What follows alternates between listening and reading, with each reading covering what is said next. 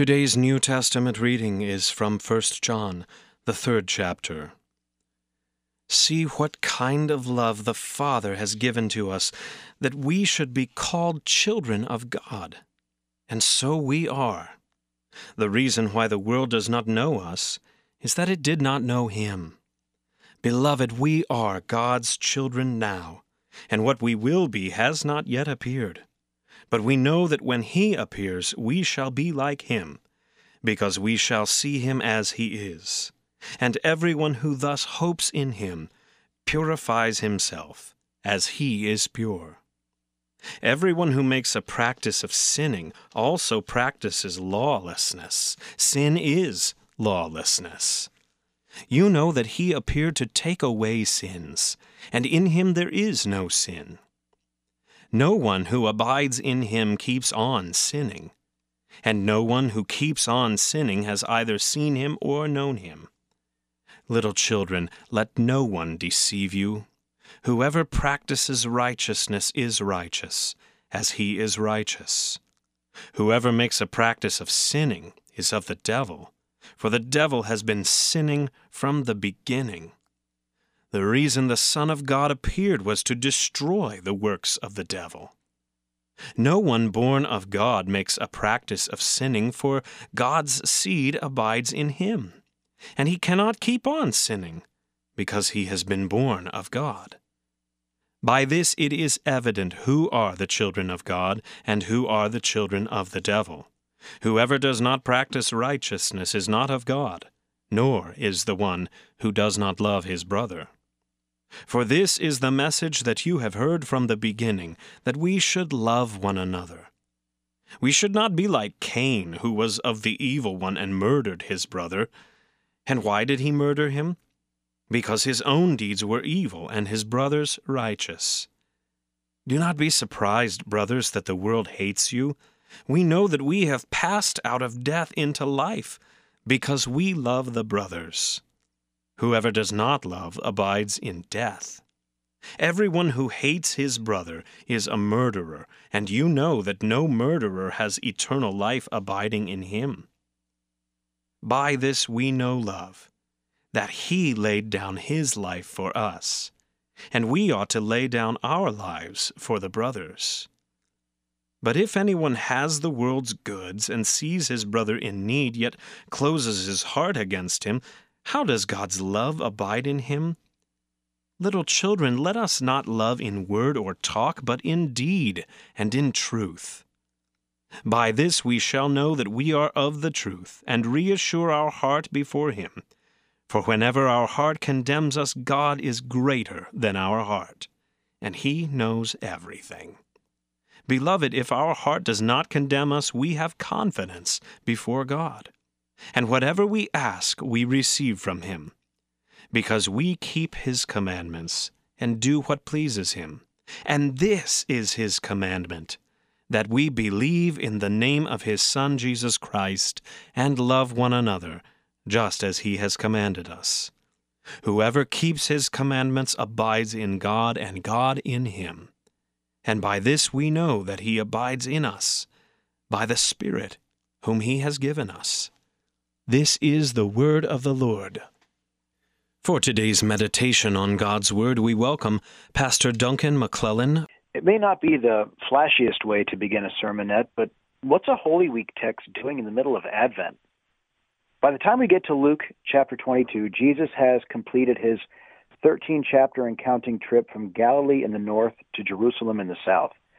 He has come to the holy city, so it seems, for the annual celebration of the Passover, the reminder that God takes sin seriously.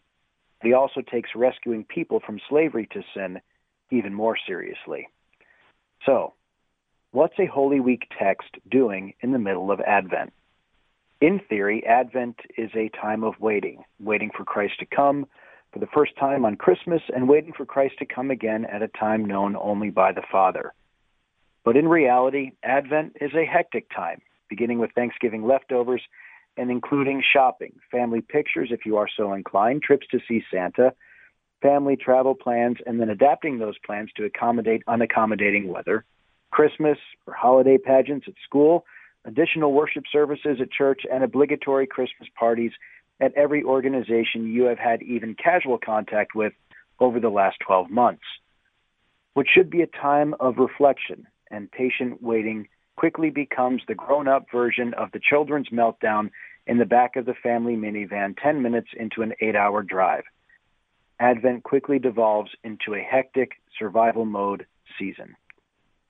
What should be a cause for solemn reflection and joyful celebration, the coming together of God's people from the ends of the earth to remember Yahweh's past and hoped for future deliverance of his people, quickly becomes a hectic survival mode trip to the Holy Land for Jesus and his disciples.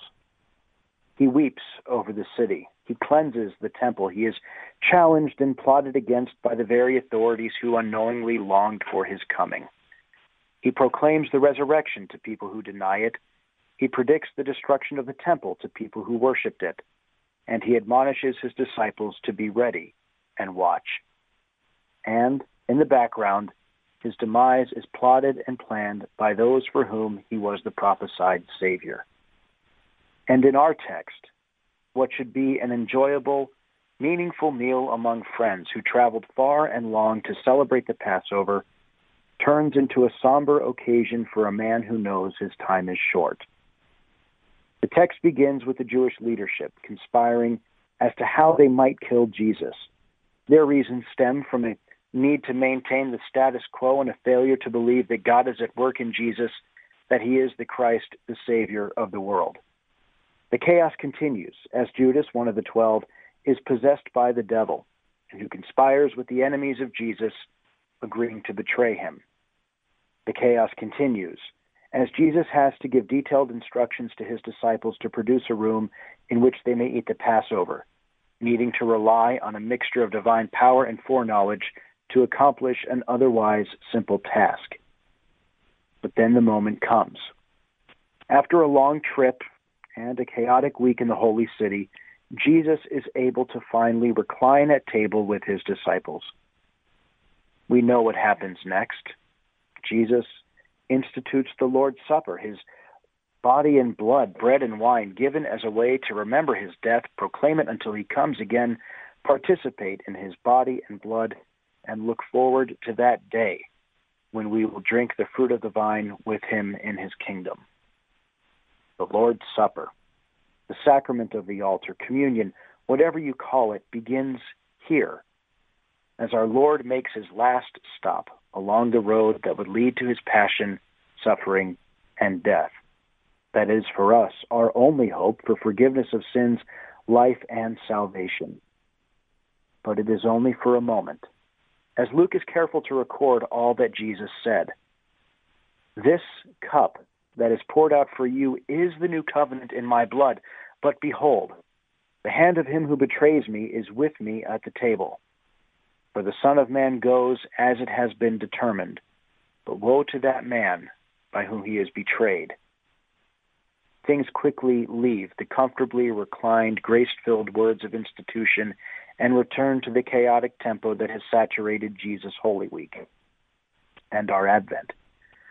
Our journey to the Holy House, where we offer God our worship and praise, does not include dusty and dangerous trade routes through Samaria, but our road to the sanctuary of the church is littered by dangerous, difficult, and chaotic times.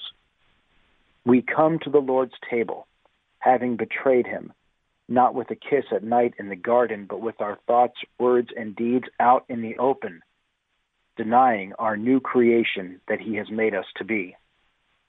We come as sinners with the blood of Jesus on our hands, our sin not even needing to be enticed by the promise of 30 pieces of silver. But Jesus comes and invites us to recline with Him at table these wounds through his hands and feet bear witness that the past is forgiven and forgotten, no longer defined by the worst things we have done, but by his word, the new covenant in his blood poured out for us. And in the middle of the chaos of our lives, especially at Advent, he gives us the bread and the wine, his body and blood.